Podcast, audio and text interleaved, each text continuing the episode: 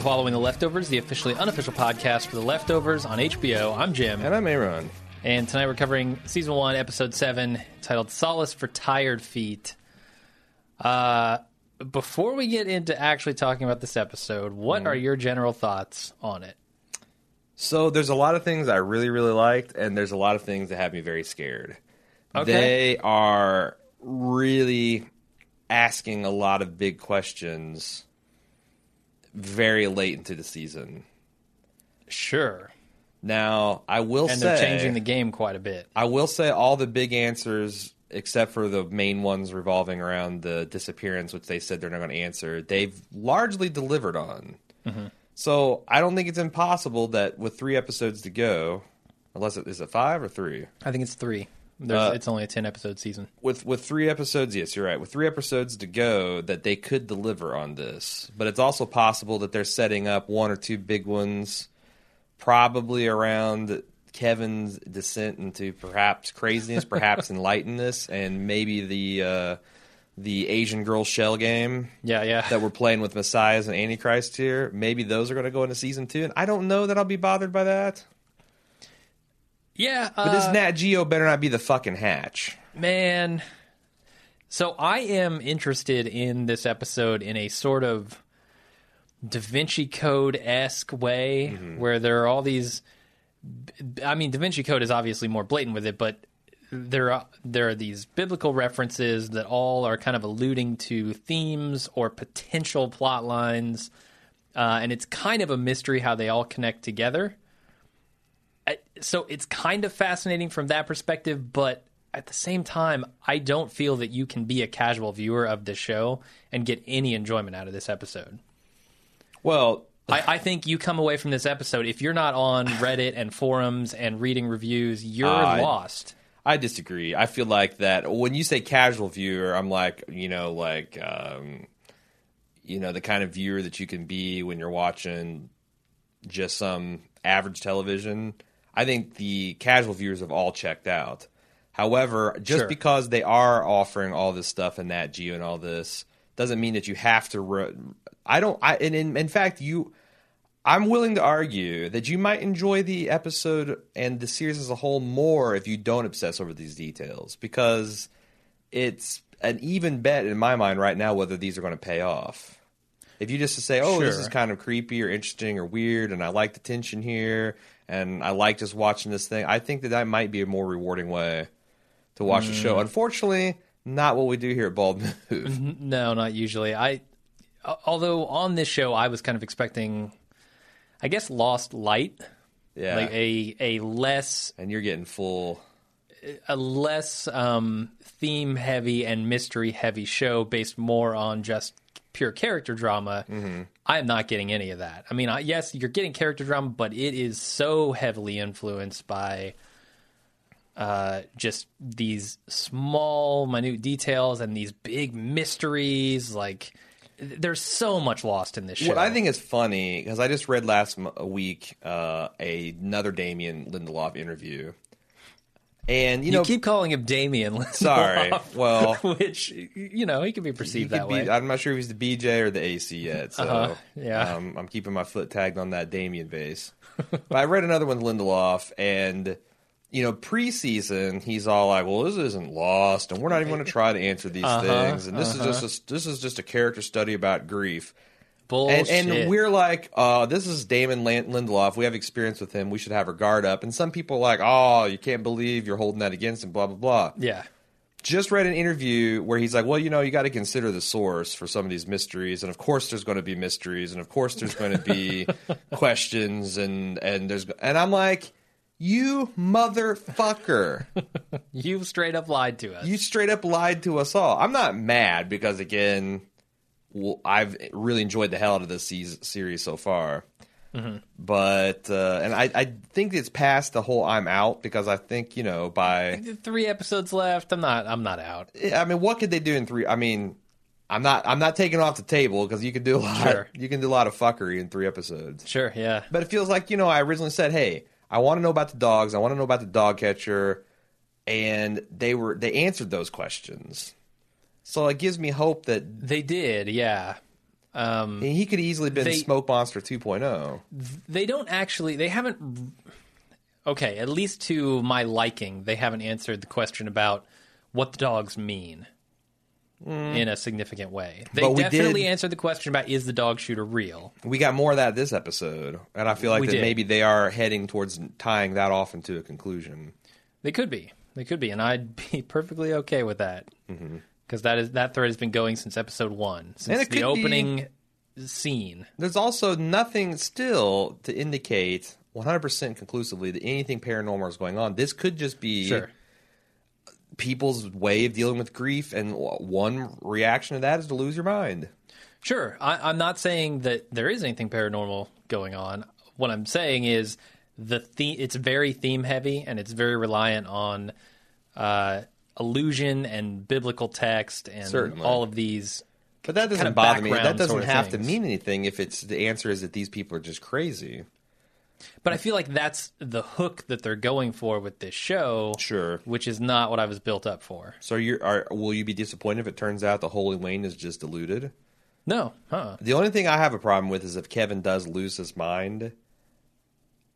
I'm curious to see how they'll keep a series anchored around an insane person interesting. Like they managed to do it in Homeland because, you know, the Carrie will go off her medication and she'll descend in this paranoid delusions and things that aren't real and this persecution complexes and the writing team has done a very good job of number one having that confined to like two or three episodes and then she gets back on her meds or whatever or Okay. they do something interesting with it the next time where it's like we think something's happening and actually something else is happening if you just have a character that's full-blown don quixote joust tilting at windmills crazy Yeah. and how the world is going to interact with him and vice versa. I it I don't know how you keep that interesting over the long run. I don't know. So again, I really I'm still digging, still digging it all. I'm just getting nervous for the Sure. first time in a few episodes that oh boy. Yes, they they really hooked me strong with the Matt and Nora centric episodes. Mm-hmm. I thought, you know, just addressing the drama of the situation for these two characters was Awesome. fantastic. Awesome, yeah.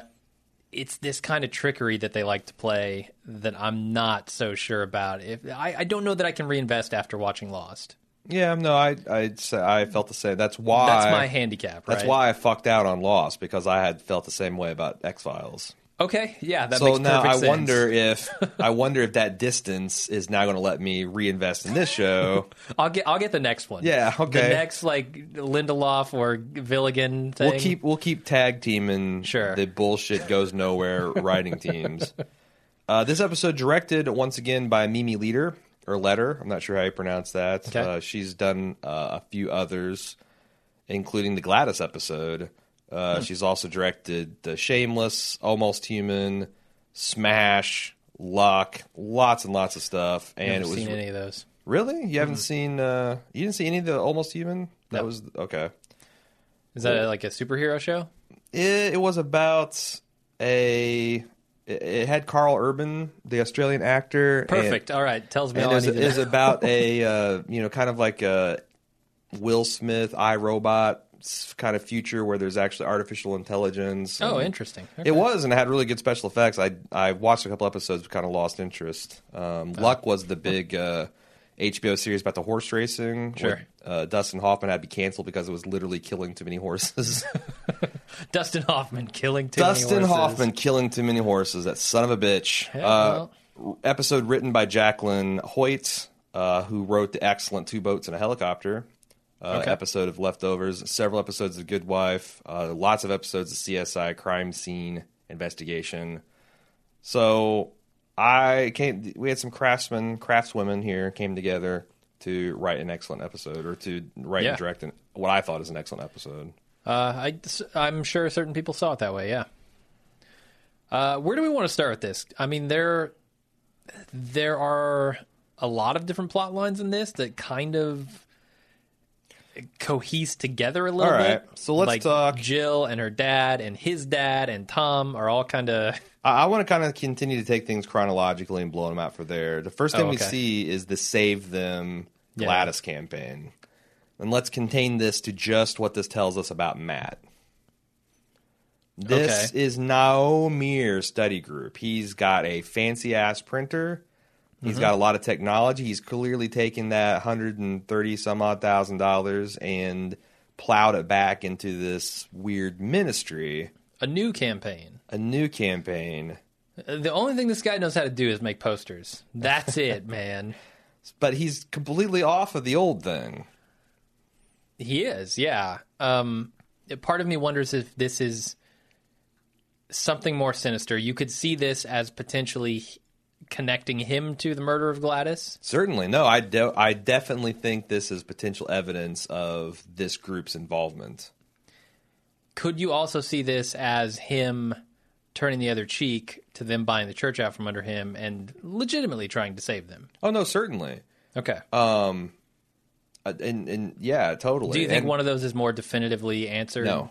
in this episode? Neither do I. And this Yeah. show does a maddening great job at making it as many possibilities plausible uh, at I once know. as possible. That's part of the part of the reason why it's sometimes hard to watch. uh, I do think that it's definitive proof that some people wondered whether that scene where uh, Lori blew the rape whistle in his face kind of broke him. Oh, yeah. Uh, clearly not. In fact, he's just expanding this uh, campaign. Guilty Remnant want none of it though. No, Th- they uh, in a what is a brilliant PR move. I mean, really, just take this and flip it on its head. All they did is write "don't" on the posters. Yep. Don't and put a little blood on Gladys' face. Yep. Don't save them. We don't want to be saved. Yeah. What? Where are they going with this? I don't. What's the purpose of this cult? If they've got the first step to getting gaining acceptance or getting tract- traction in a community is to gain sympathy. Uh huh. They seem to be spurring all of that. Oh yeah, yeah. When you're following people around at night, standing out in front of their houses and actively protesting uh, movements to potentially save them. Yeah, yeah. I think that's flying in the face of So is this Looking cult for more of sympathy. a straight up like apocalyptic one? They're trying to bring about some yeah. It feels like it. it it's like end times. I guess is what I'm trying to say. I don't know that they're trying to make anything happen other than for people to to get on board with their their ideology, which seems to be I, I guess if you want to go all the way back, one of a nihilist nature, like none of this matters. Look what happened. Uh, how can we live in this world, sort of thing. I don't know. I mean, that, so little explanation has been given about their motives, really. Yeah. What what connection does Matt have with Kevin's father? We still don't know. Yeah, it, so we saw the jar of money uh, in episode three, and how that was clearly left for him, and he knew about it. This is for you, Rev. You deserve it. And with the judge stuff and his wife, like you, you start to put together a picture, um, where this judge injured his wife, and maybe the chief of police feels bad for him. It's it's hard to say what their the nature of their actual relationship was before all this went down. Do you think that has anything to do? Did did the Kevin that left the money to the Reverend? Is he pre crazy or post crazy? What from the disappearing? The Yeah. the departure. Yeah, we I know I he think he's went crazy, post-crazy. but we don't know whether. I think he's slightly post crazy. Huh. Okay. It's like very soon after. His burning the library down clearly ties into National Geographic. Yeah, well, we saw him rage out uh, several times in this episode, biting people, But uh, particularly- beating people. I got the clear impression after I watched this that we're supposed to believe yep, yep. that he, this was his I, I- way of resisting his calling. That he's the voices were telling him to get this and to read it, and he's Sure. like, "Fine, I'm gonna fucking burn down the library." That was his way of kind of, you know. And it'd be interesting if there are some allusions to the prophet Jonah, but you know, the Hmm. the whole story of Jonah is he tried to resist his calling. You know, He got book- shoved into a whale. got shoved into a whale for A three giant days for his fish. trouble. Uh, got to spend three days in metaphorical whale hell, scary, scary Mormon whale hell. I spend every day in whale hell. you have no idea. Uh, and now we see that uh, Kevin Jr.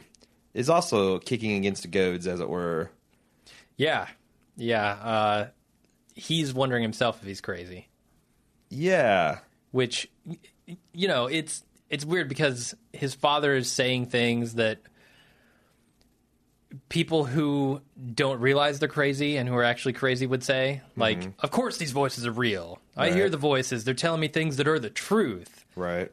and anybody who's crazy would believe the voices if you hear voices and you don't believe them that means you're not crazy you're just hearing voices Yeah, yeah, yeah. Right.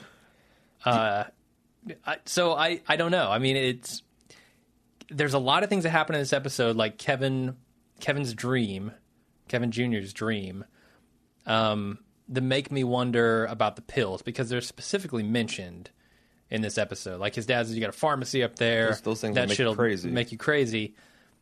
And I can't remember. Do we see him taking any pills before he falls asleep in his living room? I don't know. Are we supposed to believe that that's that's contributing to his state at that moment? Well, that's an interesting Because question. why do they make that that big show of all his pills if not? Because maybe this is the stuff that's keeping him from being crazy. that he has he is on yeah. a complex um, uh, cocktail of antipsychotics and antidepressants and whatever. That's not good. He flushed him this episode. Well, that's what I'm saying. Like maybe this is the we are seeing in his origin story, his father's origin story. That his father was having battling these problems with mental illness. The voices got the upper hand. He decided, you know, this, and that happens with a lot of people that have mental problems. Uh, if they're not diligent about the treatment, or sometimes if their body chemistry changes, or they're on the wrong thing, you know, the very things they're be- being they're, they're trying to treat the paranoia and these delusions and other things can start to tell them it's the medicine that's fucking with you, man. yeah, yeah, yeah. You need to get rid They're of. trying to that stuff. control your brain or whatever. And then, uh, you know, I've had a good friend that was schizophrenic, Hmm. and that was always how it started. Something would get off with his routine, stop taking the medicine, and then the real bad shit started happening. So I wonder Yeah, if yeah. we're starting to see this is him following his father's footsteps and resisting all the while. It cou- it definitely could be that this is sort of an accidental action on his part. That him throwing that his is medicine supposed to away. be defiant. Is going to actually, you know, But it's so weird because times his, a flat circle, et his- cetera, et cetera. his dad tells him that that shit will make you crazy. Mm-hmm. But his dad is crazy.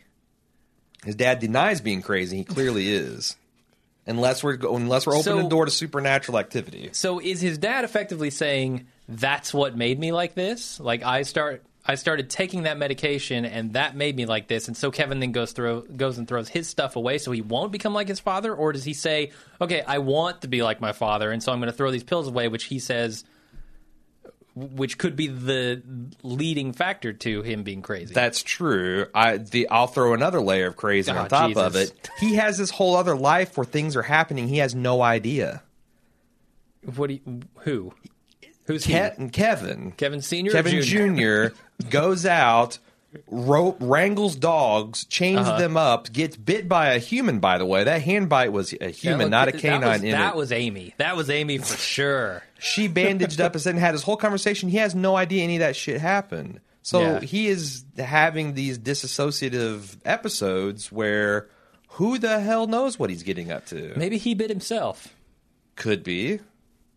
Yeah, but again, or maybe he actually wrestled with his dad. I mean, we don't yeah. we don't know. We just know that uh, s- for sure things happen without us or him being aware of it. And Mm-hmm. that that really is scary. I mean, that's a, that's a profoundly something wrong with your mind and something like that's happening.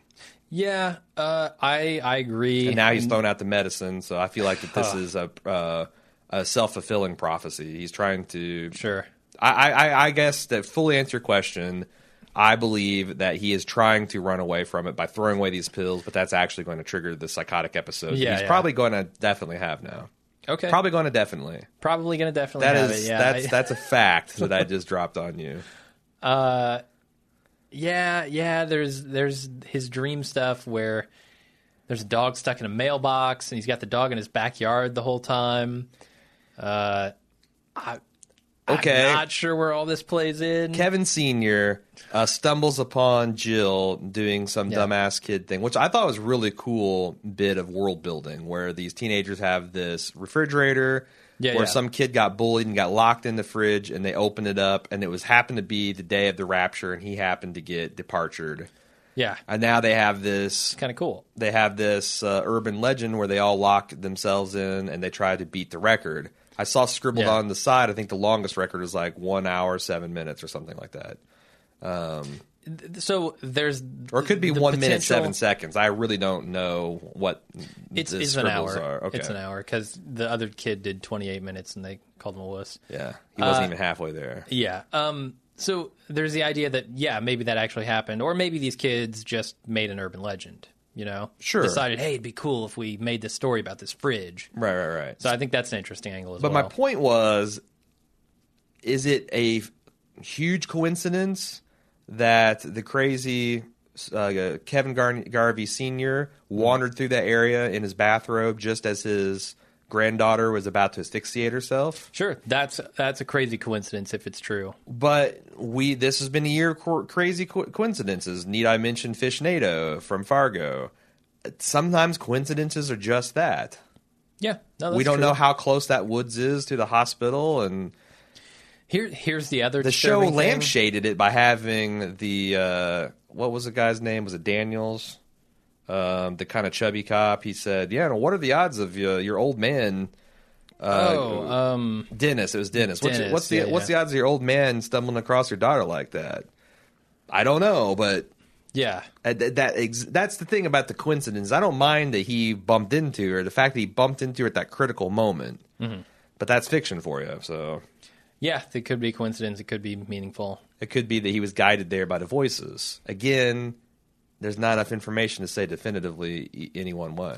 Sure, I've heard some interesting theories on the voices and with the Garveys in particular uh, being kind of connected to potentially Wayne, who might be the voice That's the itself. thing. How do you explain the fact that? So let's talk about this. This National Geographic. This is a real issue Okay, May 1972. Yep. that you can look up online. You can actually order uh, a couple of uh, like the Watching the Watchers, I think, podcast or site has actually already ordered it and doing a review on it. But it's got several main storylines. One, Cairo, a city in decline or city in trouble. That was one of the things that was squawking over the radio as Kevin was having his dream sequence Yeah, just the word Cairo. there's a, a article in about this underwater spider that weaves a, uh, uh, an air sac around his abdomen and, and builds a big bubble home underwater. And uh, Christine, when she was having her fever dreams, she talked about she was dreaming about an underwater spider. Yep. Uh, what was the other big connection? The oh, Minoans. the Minoans, which Yeah. is a civilization on the island of Crete that disappeared about 1500 years before the birth of Christ. Uh, no one knows where they went. They thought that maybe a volcano killed them, but then scientists had done excavation. They found that the, the volcano actually erupted several centuries before the civilization disappeared. Some people think it was foreign conquest. Some people think it was like an Easter Island scenario where they used up the resources and had and and either went extinct or had to. Uh, but it's a it's a parallel to the departure where you had all these people just disappear off the face of the earth with no explanation. Yeah. I, I thought that was pretty clever. That, but but how is that article and Kevin Senior connected to Christine's dreams Mm-hmm. of the spider and Kevin's feels to me delusions of Cairo? So it's an interesting idea to consider that Wayne might actually be the voice in Kevin's head. Uh, if that's the case, then he he could have you know some connection to, and this is gonna this is very supernatural stuff, obviously. And that's the thing we've we've we've yet to cross that line definitively. Sure, we have we have danced past it and then kind of come back. We're we're right on the line. In fact, I feel like the Magic Wayne hugs. I was almost accept that as a concrete fact, Uh-huh. except for one of uh, the Tom Asian girl, pregnant girl protectors. Yeah. Said that, oh yeah, I took all my pain away as he's frantically snorting all the cocaine and smoking all the weed. Yeah, Uh, he does not seem like a happy, painless individual. So yeah, that kind of implies that maybe the Wayne hug is a delusion, or potentially, yeah. it's just a particularly effective therapeutic technique, or that it could also mean that this guy's lying. That he said, "Oh yeah, I got a Wayne hug," but he really didn't. I I don't know. Yeah, I, I feel like it would be super dishonest of the, uh, dishonest of the show to say I got a Wayne hug and then for that not to be true, like They'd have to show me they'd some have to evidence. show- yeah, I'm, I'm, I don't think that's a solid theory unless we see an episode or two from now, a flashback Yeah. showing that he's just bullshitting. yeah, yeah. But Th- yeah, there is no conclusive proof of the supernatural except for these this connection and the fact that the naked, screaming Yeah. German bearded guy. sure about her her baby. Uh, the other interesting fact about her baby here is that Wayne consistently said uh, Wayne Wayne lied to bo- to both of these women, right? I mean, he s- he told them he's the one, he's the only one. Uh, the the baby can't be harmed, whatever. It didn't come out of he from Christine anyway. Did he? So though? there is some deception. He certainly, at least to her, to her mind, he said he, he, he, he every time. Okay. Uh, I, I wrote it down word for word. He's the one. He's the only one. Interesting. So for the baby to come out female throws some doubt as to the supernatural powers of Wayne as well, right? unless it's he's telling people what they need to know. And Oh, also, boy. so you want to talk about this John three sixteen stuff? Sure. Because Yeah. this goes down a pretty It's far. deep. This goes down a pretty far rabbit hole. And the fact that Wayne said, "Naked into this world I came, naked when I leave it," that's a quote from Job. Uh-huh. What he was saying about you know all the stuff that he's losing. Uh, a couple theories. Number one, John three sixteen.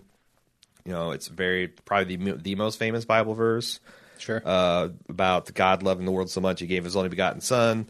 Uh, they can have everlasting life, man. Yeah, so that's that's Matt's front door address. Yeah, yeah. His street address is three Uh, it was also a, a lost episode title, and Mm-hmm. Yeah, it's it something was. that he's that that that Lindelof has has weaving into his fiction Mm-hmm. before. It is about a father sending his son on a difficult mission because he cares so much about saving people.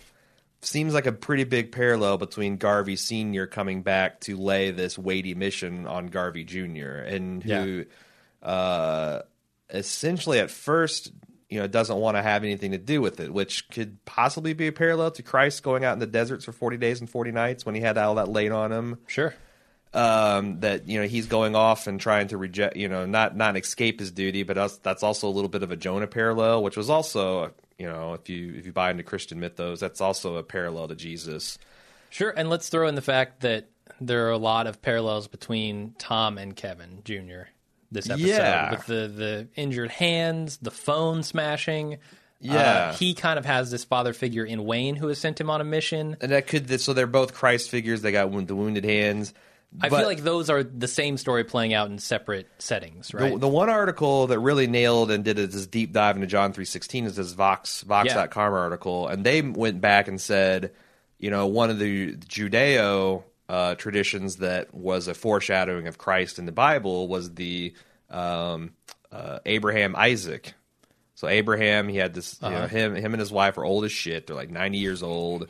oh, come on. It's the Bible. You can be like 900 if you want. uh, I, I think they were that, sure. I'm just saying that they were e- even in, in, by by their contemporary terms, she was too old to have a, bu- a kid, but yet God had promised that there's going to be His chosen people through the line of Abraham through Sarah, He's like, how the fuck's that going to happen, and, God? and Sarah's like, you know what? Not really believing this God guy. You should fuck our slave woman. God sent down a May 1972 issue of National Geographic. had a dancing bear in the cover, and yeah, I'm going to stop there. Anyway, so Abraham did. He had sex with this woman, and he had a son by her named Ishmael. And then Sarah got miraculously pregnant with Isaac. Uh, is there parallels here between the two women? One who's, you know, has a false and it's also it's like it one. They also just said that the Antichrist, literally, if you take the Greek works, could the the roots of the Greek words could mean uh, other Christ or not Christ. Doesn't mean it's Sure, the Antichrist like the Bible. You it's could just in, have in place of Christ. Is there a, That- which you see in BJ and the AC, right? right? Baby Jesus is Antichrist. There's a, a new Jesus in place of the old one. So is that is there some of this uh, Ishmael versus Isaac? The one of only one of them's the chosen. That potentially, certainly that could be in there. Uh, I feel like I was being told that the the women were both being lied to. Well- 'Cause- because they certainly weren't the like the only ones. No, they because weren't the there were only multiple ones. children by Wayne. He told them both that same thing. To me, that says he's clearly lying to both of them, Sure, unless deceiving them for unless maybe he for knows a that reason, one maybe of not. them one of them is going to be the one he doesn't know which one. Oh, boy. So he he's Yeah. covering his bases by having them all be He's protected. not a very good and- prophet. Then can I just say that? well, again, we still don't know that there's anything supernatural. This I- could just I'm be gonna crazy go around people. fucking everything I see, and eventually I'm gonna have a son, and I'm gonna tell them all the same thing. yeah. Yeah, the only thing that I I mean, that's just playing the odds, right? The only thing I can't explain just through saying, well, like, crazy people do what crazy people do is the whole underwater spider Yeah, yeah. weaving a common thread throughout all these dreams and the crazy German guy. You know, the fact that he Yeah. accurately saw that her standing in a, a field of white corpses. Um, I, It makes me wonder if that voice is not Wayne in both Kevin's head, or Kevin maybe Senior's Wayne's, head maybe and it's a, a, Christine. vo- a voice coming from outside all of this, and the Wayne is hearing it. He's also as well. connected to it. Yeah, that that could be it. I, I don't know. And how the guilty remnant fit into there. Uh, One thing I could say for sure is we're definitely not supposed to know at this point. Yeah, and I also say that it's not. I, I think that it would be a mistake to say that Christine walking in that field of fake bodies might be because the Bible's full of greater and lesser fulfillment of prophecy. You know, again, sure, yeah. Well, Isaac, uh, Abraham, and Isaac was a foreshadowing of uh, God and Jesus. In fact, that Isaac was going to have to sacrifice his son uh, was another allusion to the Christ prophecy. So th- that this it goes through a lot of uh, a, a lot of s- a lot of permutations. So it could be that you had a lesser fulfillment of that, and then later on, the guilty remnant are involved because she's literally standing in a field of uh, corpses dressed in white. sounds like some Nostradamus type shit to me. Well, but again, I'm I'm just really trying to figure out that's these are the supernatural things that are on the table. Yeah.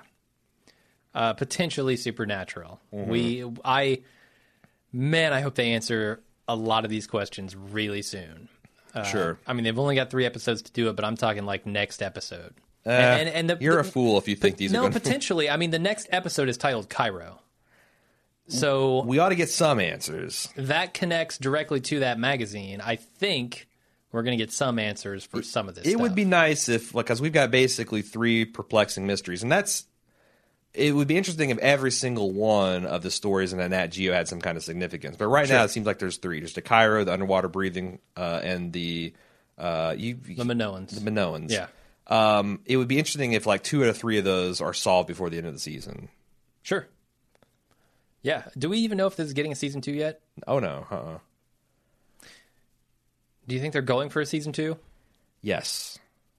It does feel Okay. like that. It does feel like this is It's getting not going to be like a mini series sort of deal. No, I I I- my, my hope is because I who knows if this will be renewed or not. It's not doing terrible. In fact, the numbers got rebounded a little bit. I think they're up to 168 million or 168. Whoa. 1.68 million people watching. Okay. Uh, it would might be surprised if they got renewed, um, but also I guess my hope is if it gets canceled that they resolve things up enough that this feels like a standalone season and you get some kind of closure to Kevin and his dad's arc, and Sure, Kevin and sure. Jill, uh, father daughter there, um, and uh, the Garvey. I'd like to see some Garvey resolution because if we're ready to move away from the John three sixteen stuff. We are. Lori's starting to show, show signs of further regretting her life in the guilty remnant. Did you see her throw away the cigarette when she had the Yeah. unsatisfying meeting with her daughter? Uh huh.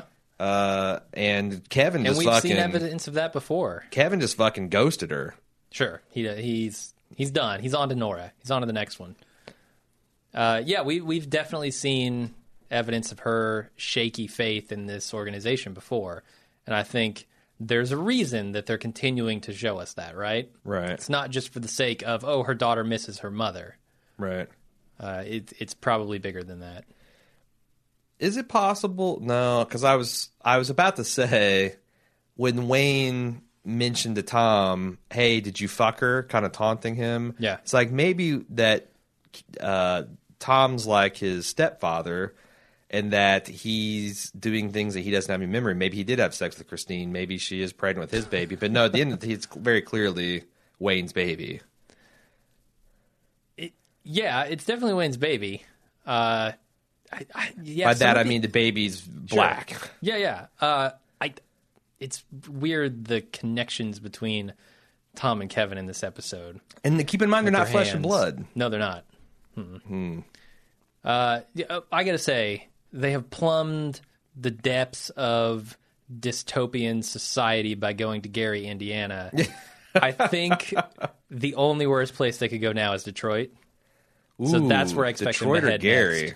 I don't know. It's it's at this point it's close. Detroit's flooded. that's true. I think if they go there with the Detroit's uh, baby, a larger version of Gary that just someone poured a bucket of water over. pretty much. Um, God is just trying to get rid of this thing that is Detroit. What do you think of Kevin and Nora?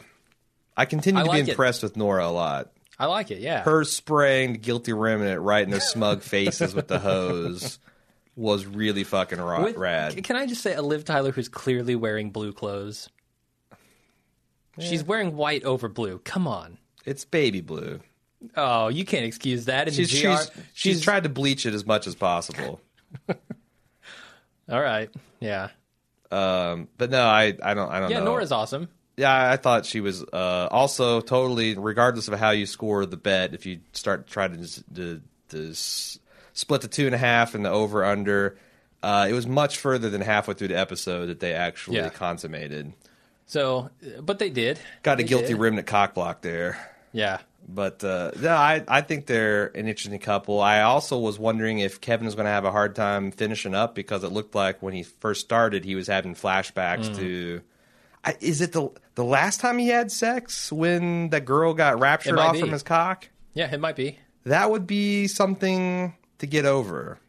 Sure. Yes. You know, like those times, like those rare times you read about where people, uh, someone dies having sex with you. Sure. Yeah. That would be a hell of a thing to get over. Them just mysteriously, ka-choom. to when you fuck someone out of existence. I mean, that's that's about as bad as it gets. When you disintegrate someone with your cock, it's it's bad news for sure for for your future lover. I agree. Lovey dovey. We also what's going on with the mayor? Hold and on, hold Kevin's on. dad? Apparently, Nora's magic hug worked uh, like a charm, right? no, she seems And super. she's still super happy. In fact, better off than Kevin because Yeah, they both. It's funny because they're both like jumping and skipping through emotional line landmine fields with each other. Mm-hmm. You know, she's talking about oh fucking guilty remnant. Oh shit, your wife's in What's it. a and- guilty remnant. Yeah. And he's talking about lost people. Oh yeah, you've lost three people. yep. But I feel like Nora gives less of a fuck than he does because again, I guess the magic hug. Yeah, it worked. Yeah. All right, now let's talk uh, about whatever you were to segue I was to. just just about the mayor's Oh, yeah, relationship with his father. She said she stopped coming a couple months ago like I haven't talked to him in a month. I think is what she says. Yeah. because I, you know, you can ignore the crazy, but he just wouldn't shut up. Mm-hmm. They, what is this extremely attractive, relatively speaking, younger woman doing with this ropey old fucking crazy Lunatic. dude, lunatic? I I don't know. I don't know. Um, Did they have a relationship it seems like they must have had a relationship before. pre-existing? Yeah, and it just finally got to her. Look, old man is crazy. I just can't take it anymore. The What I would love to know the backstory about that, Mm-hmm. but it makes perfect sense that they're not going to talk about it because clearly, I mean, it's pretty easy to imagine the chief of police and the mayor having constant contact and falling for each other, right? I guess, I guess it's just the age difference and the fact that you know he's been in a mental hospital for over two years. What does that have to do with it?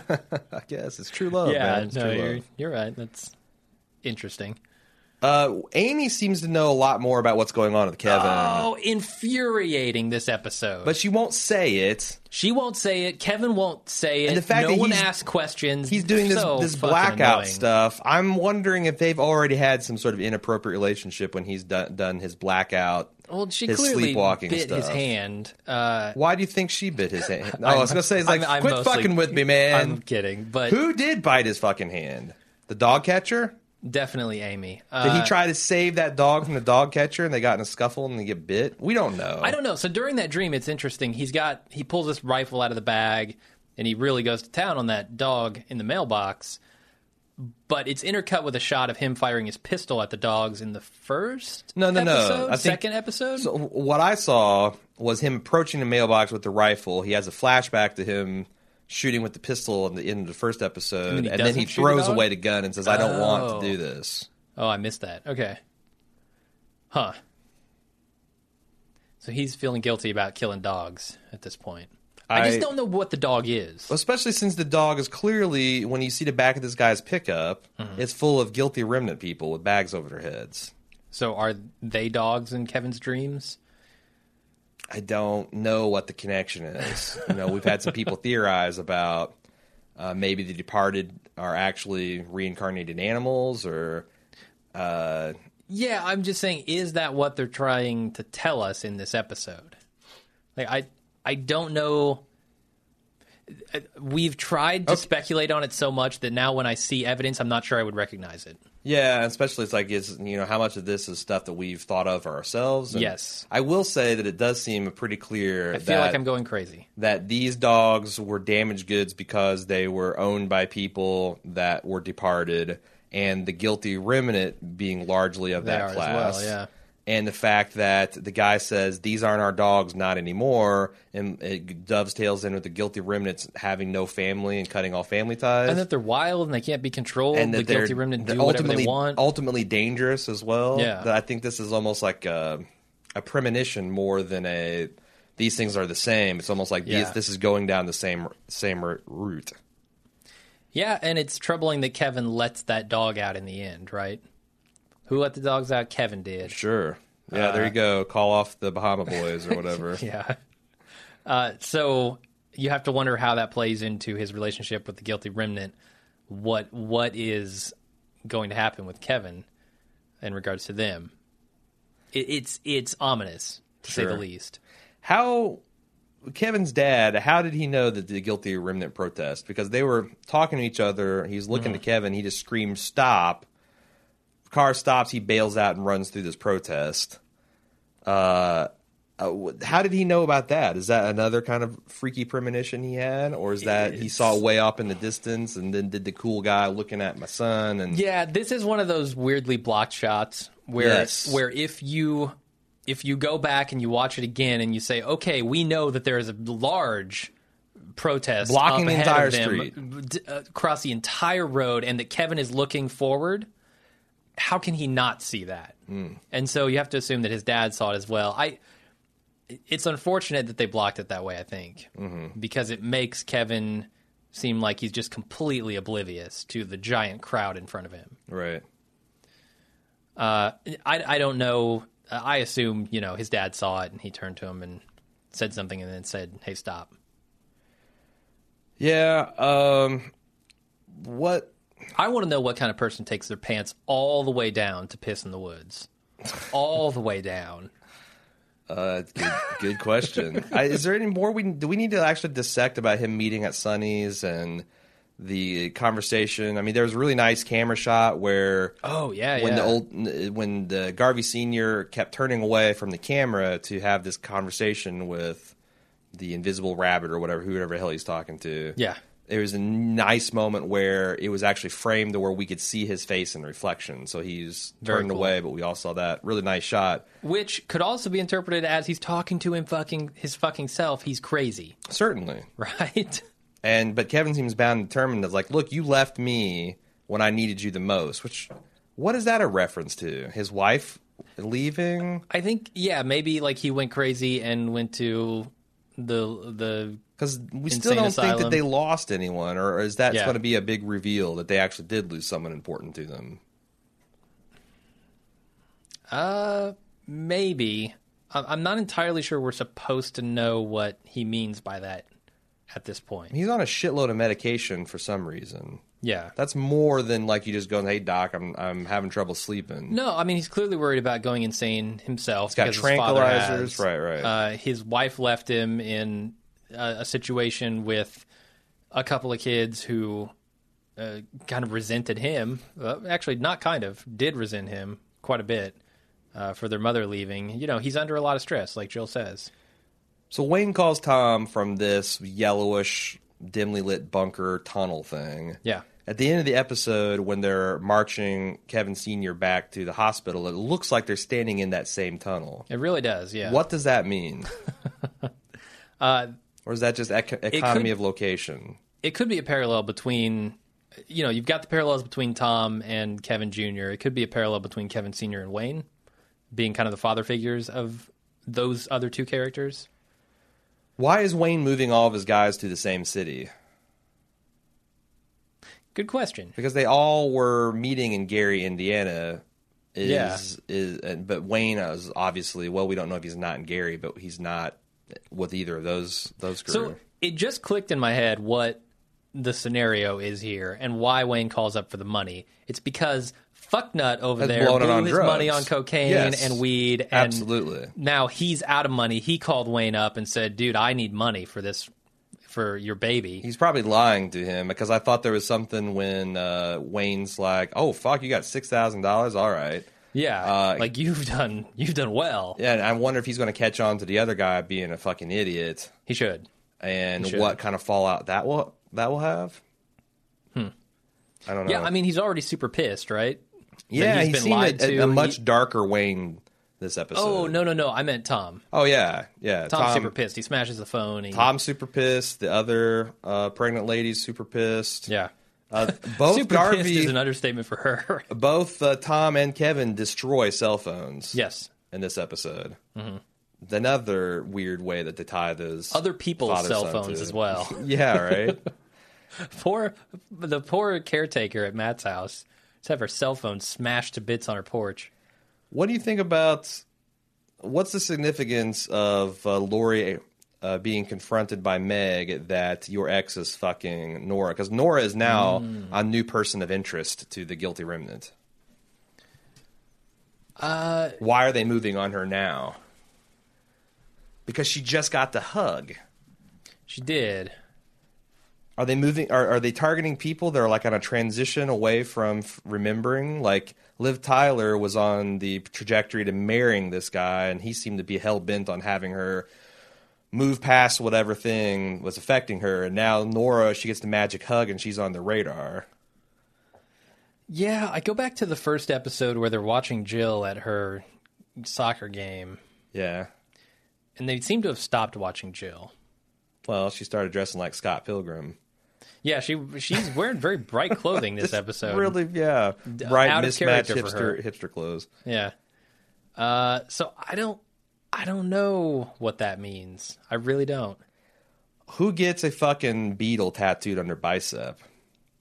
Uh, th- Thoreau, whatever his name is. That's his real life tattoos. I want to know what he, he was drinking or smoking the night he decided he wanted a fucking giant beetle with his wings unfurled tattooed on his right bicep. He was probably in like Thailand drinking some liquor out of a bottle with a beetle in it. Oh. You know, they do like snakes and shit. Yeah, yeah. I think that's what happened. Some kind of He was absinthe. like, all or- right, now I'm gonna remember this night. Get me a tattoo. All right. Uh, I don't know that we have a lot more to talk about. The fact, I mean, again, the supernatural versus non supernatural with Jill ordering the Nat Geo online Mm-hmm.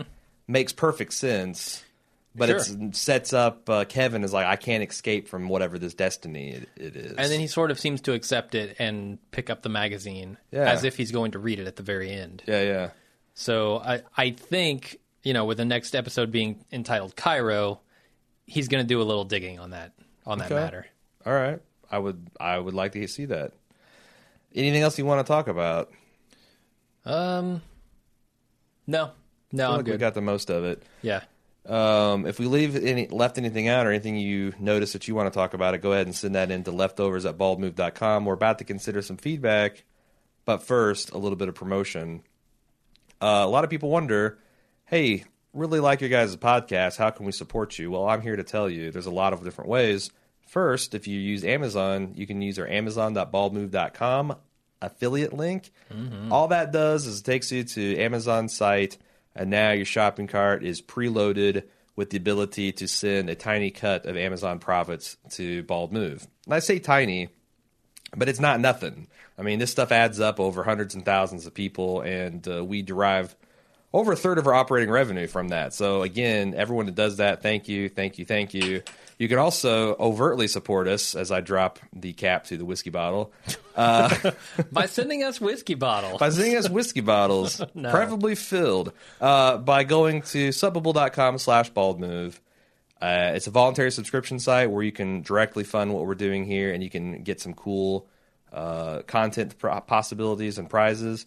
Should we talk about? We're, we're actually looking at doing some other things. Some people have suggested, because one of the coolest rewards we got out there is the ability to do a custom podcast. You can have us podcast on roughly two hours of anything. It could be a movie, it could be a couple episodes of your favorite television show. Yep. It could be a YouTube series. Uh, don't really care. It's it could be whatever, and we will talk about it. It's kind of spendy though. It's a two hundred fifty dollar option. There are a lot of people saving up for it, but people are like, you know, what if we wanted to pool our assets together? Like Mm-hmm. we want to get ten people in or twenty people or whatever to have you guys do something, like force Jim finally to watch The Princess Bride. Sure, sure. We're working You can on do that. and we've got a thread on Facebook and one on Reddit on our uh, Reddit We, are you aiding the audience to get me to watch Princess Bride? I you, whatever it takes, man. whatever it takes. It's it's past fucking time. Uh, anyway, you can go to our red, uh, reddit.com slash r slash bald move or facebook.com slash bald move to participate because we got a couple different ways we can make this happen. Really like your feed, feedback on that. Um, trying to think what else. Oh yeah, if you don't care to do any of those or you're not able to, please at least tell a friend or family or rate or review us on iTunes. Help us spread the word and grow Bald Move bigger. Thank you for listening and for all the stuff you do to support us. Without further ado, we'll get into this uh, feedback thingamajig. Anna S says, question, why don't the guilty remnant invest in some clickable Sharpies? It annoys me so much the way they dramatically uncap them to make their point.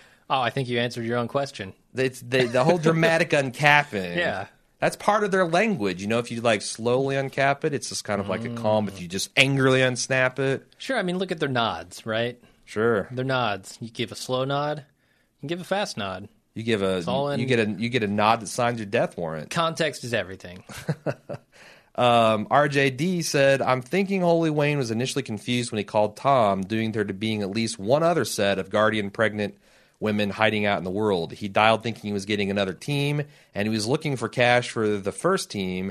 He dialed Tom was immediately confused. So was he thinking he was dialing a third team? Are there more than three teams out in the wild? Didn't Hmm. bet we there see are. a few more Oriental girls at the ranch back in episode one or during the raid?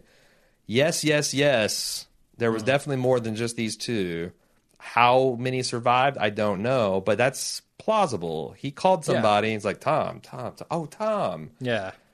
Oh, right. You're one of the many guys. And that you're I not have the guarding guy my- that just called and said you Asian blew, concubines. blew my money on Coke. So Yeah. that does imply that there's more. So he's also super distressed in this scene. Who? Wayne himself. I felt like he was on drugs. He's either yeah, he's either super high or he has just given a magic hug that has really knocked him Mm. back on his ass. Maybe uh, something is going on with Wayne where he is not the stoic kind of know-it-all Wayne that we see in every other scene. Well, I mean, we've seen him be a little bit unhinged before, but yeah, with he Nora, definitely he was kind of angry and dismissive, But and even I, I'm trying to think of impatient. yeah, he's been It seems like things are snowballing against him. he and seems like a he's- very emotionally unstable person in the best of days, and he was having a particularly bad day. maybe uh, being on the run is getting to him. Or maybe uh, his dude blowing through so much cash is getting to him. He's just annoyed at, at that bullshit. Could be, yeah. Uh, Kevin H said, I think Garvey's father is actually experiencing his supernatural voices. Two reasons this episode. One, no way would he randomly find his granddaughter stuck in a fridge in the woods in the entire town by accident. and two, when he was in the passenger, the passenger in Kevin's car, he yelled, Stop the car while he's looking straight at Kevin. He could not have seen the GR up ahead. That Nat Geo will probably prove to be something as well. P.S. I also think Kevin is doing the horizontal mambo with his daughter friend, daughter's friend while blacked out. Yep. Hey yo! Amy bit his hand during a hot sex scene that we didn't get to see. she spun the phone and it said hand bite and uh, you can't you can't say no to the iphone you got to do can't. whatever fucked up thing it says to do Yeah, I, we talked about all the other stuff, right? yeah Okay. elizabeth g finally cracked and said i just started reading the book it references their website www.guiltyremnant.com have you seen it there's a fact section and they reference a facebook page haven't heard or read anything about the website so wanted to share it Actually, in my preseason research, stumbled across this, and we looked at it, and we saw that you could actually f- sign up for local chapters. I don't know what all that work uh, to become part of the guilty remnant. to, yeah. to come up, yeah, to actually start new chapters. I don't know. It looks like all that stuff goes to his PR email address, yeah, Tom I think, Perota's. I think that's a PR stunt by the author, yes, which, which you know that's cool. and I like it. I will. so I don't want to say anything more about it because there might be some light spoilers in there about the book or the television show, but it does give a little bit more information about their s- uh, the, the the shit they're doing. Did you? Oh, so uh, apparently, if you hashtag the leftovers in the first three or four weeks of watching the show, which you must have not done, you jackass, HBO's PR team contacts you and sends you a care package that includes a cell phone. We did this. No, no, no, no. but we This was a turned it different down. thing. No, this was a it's not. different thing. No, I'm- it's not because Jay and Jack did this exact same thing, and they got they went ahead and gave their address and everything and got the package with the cell phone. Are you sure? Yeah. Okay. Well, fuck us then. Um, We just refused. We were like, I don't, I'm not sure this is legit. I don't want to give my address to somebody. here's who, the thing. I did give my address. And you got nothing. I haven't got nothing, so I feel Uh. jipped. But it's cool. You s- you got like a, a poster and an actual real cell phone. That's a burner type cell phone that's charged up for like sixty minutes. Yeah. And periodically you can call. You can get phone calls from Wayne Uh-huh. and a couple other things. And it seems like there is a little bit of a alternate augmented reality game going on there. Yeah, no. S- super jealous. It seems that really we- cool. I actually saw on Reddit somebody got the National Geographic from the show that they just sent out to him. No from shit. That, from that same campaign, yeah. Oh wow. Uh, and they took pictures of it and like the shipping label that said HBO and everything.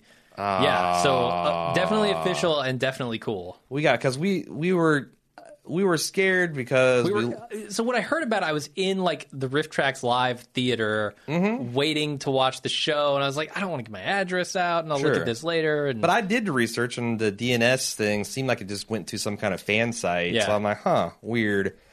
But whatever, I, I did fill it out. Maybe we filled it out too late. You had to be like, Mm, could like be. right away. You don't want to do research into the guilty remnant and find out whether it's dangerous or not. but there's some Gotta cool just go things in. HBO is doing. yeah, Uh, Pablo L says clairvoyant Car- Kevin Garvey senior gross old man muscle definition was intrusive to my entertainment of this and enjoyment of this e- episode.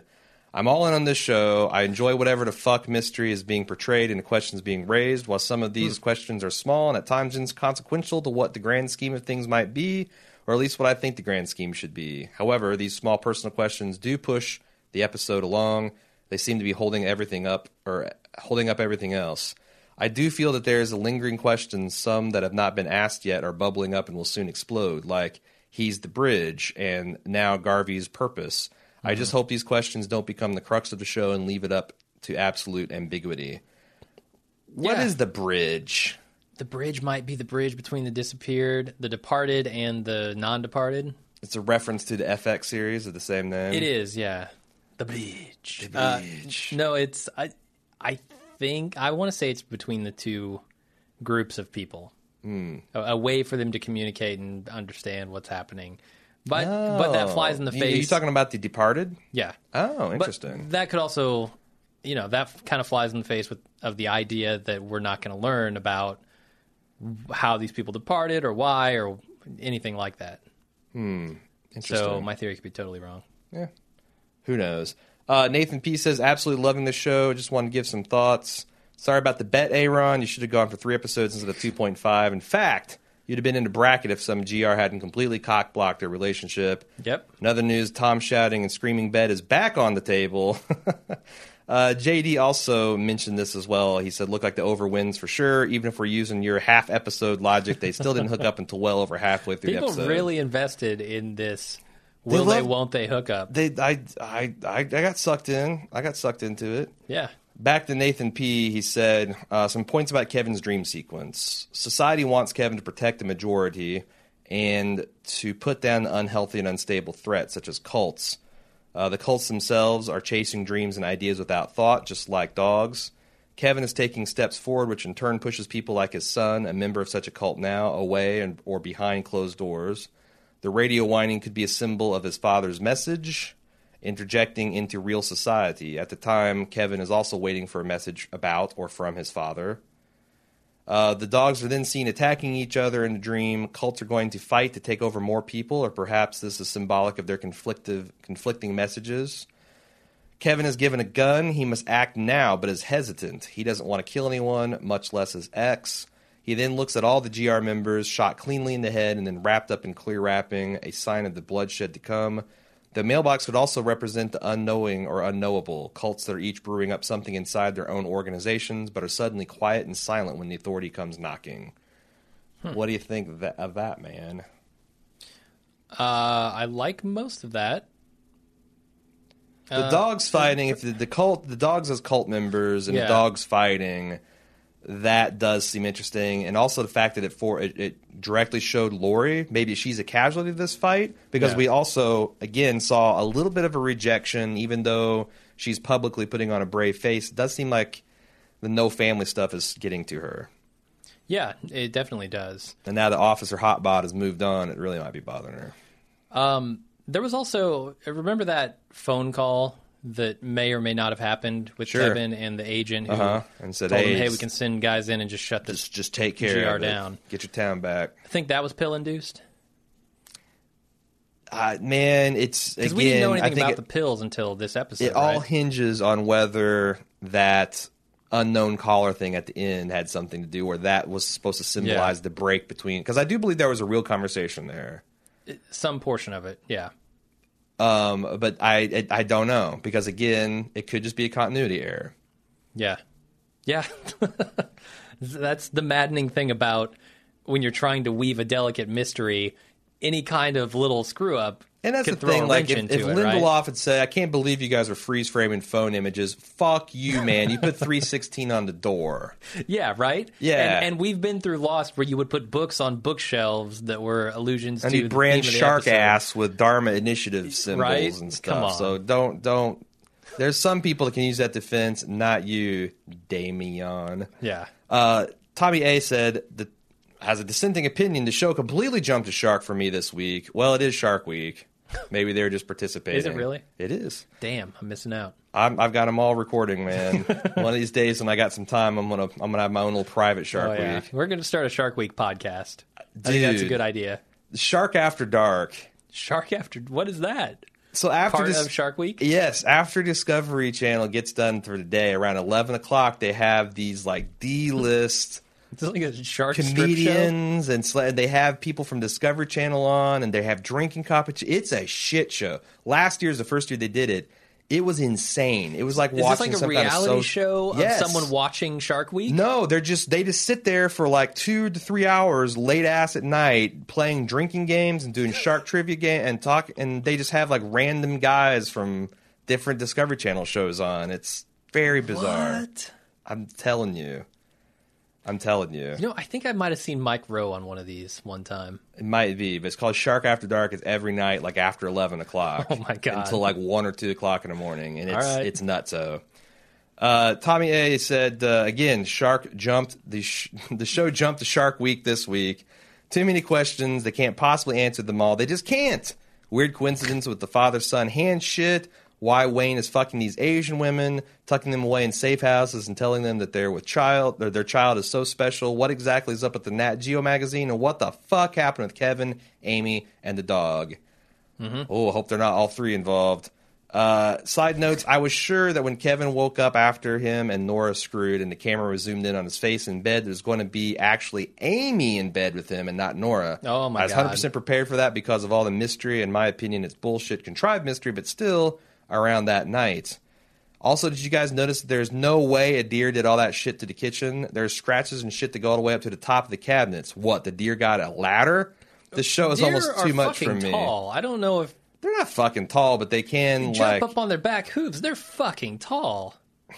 Deer can jump. I hate certainly. to say it, but yes, deer can jump. There, now you've said something. like deer, aren't- I don't think a deer is especially tall. No, but you get antlers involved. Yeah, oh, they're sure. taller than me. Oh, I'm yeah. certain about it. Uh, and I can jump up to the top of a cabinet.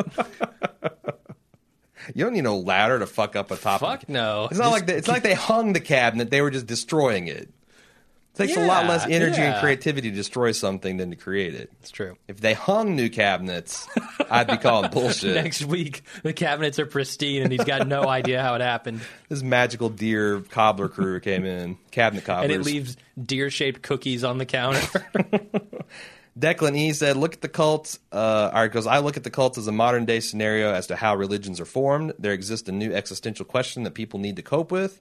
These cult leaders are people who genuinely believe that they will have suitable answers or knowledge of what will happen next. I imagine this is what the world looked like prior to religion, when there were many different ideas and groups out there fighting to be the consensus, an answer to have for an, an answer to the questions of what had happened and what happened next. This, like, oh, I don't know, a solar eclipse, something This- like that happening. Yeah, I just feel like religion predates certainly human recorded history Oh yeah, I'm certain of it. because I feel like that's a natural thing. If you look up the sky and you see Yeah. something like a solar eclipse happen, Like, it's what like the fuck just happened? someone just shut off the sun, y'all. yeah, There is something bigger than us afoot here, and you might as well ascribe it to a consciousness and a purpose because Sure. then you can have control over it. You can it's something Yeah, yeah. that can be placated and appeased and bargained with. sure. Uh, the interesting part of the show is that, as it deals with religion, is how Wayne's cult specifically is infusing Christianity with his new religion. Do you guys think that this show has the balls and or ovaries? I add to offer no real answers similar to religion, where our characters have to choose an answer based on faith, or are we going to get confirmation if Wayne, the guilty remnant, or any other group is correct? Are we so? so if Wayne is the speaker, or he's tuned in, and it doesn't, I have no indication that the guilty remnant are like this at all. Well, he's saying that there is no speaker. It's really just Wayne perpetuating this message, right? Well, but he This also idea says that he's come up with. we also say if there's a group that's correct, they have a correct understanding, or if their answers are purely based on faith. I'm saying that the guilty Okay. remnant to me have no actual supernatural connection whatsoever. No, it doesn't seem like it. whereas Wayne claims to have, and also there's something to his visions and his dreams and the things that he inspires in other people as well. So he's the best bet. If you're going to have a supernatural conclusion of this, Mm-hmm. a Wayne has got the only thing that actually tries to pretend to be supernatural. Sure, I will from agree my, with that. My per- perspective. Definitely. Uh, and, and I think that's certainly an interesting question to ask. I don't know if the show is going to really broach that topic. Mm-hmm. Um, I- I mean, it has addressed the formation of cults slightly, Sure. but I don't know that that is including religion in that lump. Right? I don't know that they're saying that cults and religion are necessarily the same thing or spawned from the same point. I believe the cults are almost a alternate to the religions that people seem to be in the losing show. faith in. yeah, yeah, I, I agree with that. Um, So I don't I don't know that the show does have the balls to to go there. Or I mean, it's not even necessarily about having the balls. It's do they want to send that message? Hmm. And it doesn't seem like it. Although I- I don't know, the monkey wrench here is him telling all these women that their child is special. why is it and a the monkey one. wrench? Because it's it feels very false. But They've if we both go been back- told the same thing. They both can't necessarily have the one inside them. But if that's an intentional allusion to the Isaac Abraham thing, uh, you know, I, Abraham when he had sex with his servant girl, probably told her, "Yep, this is the one, baby." Uh, as he bust, busted a nut up in the guts. then when he's still having sex with his ninety-year-old wife, and she ended up getting pregnant, they said that that was true too. So Yeah. did Abraham lie or was he just mistaken? Or and then this is a parallel to Wayne just kind of Sure. he's covering all of his bets on the roulette table. Yeah, I I don't know.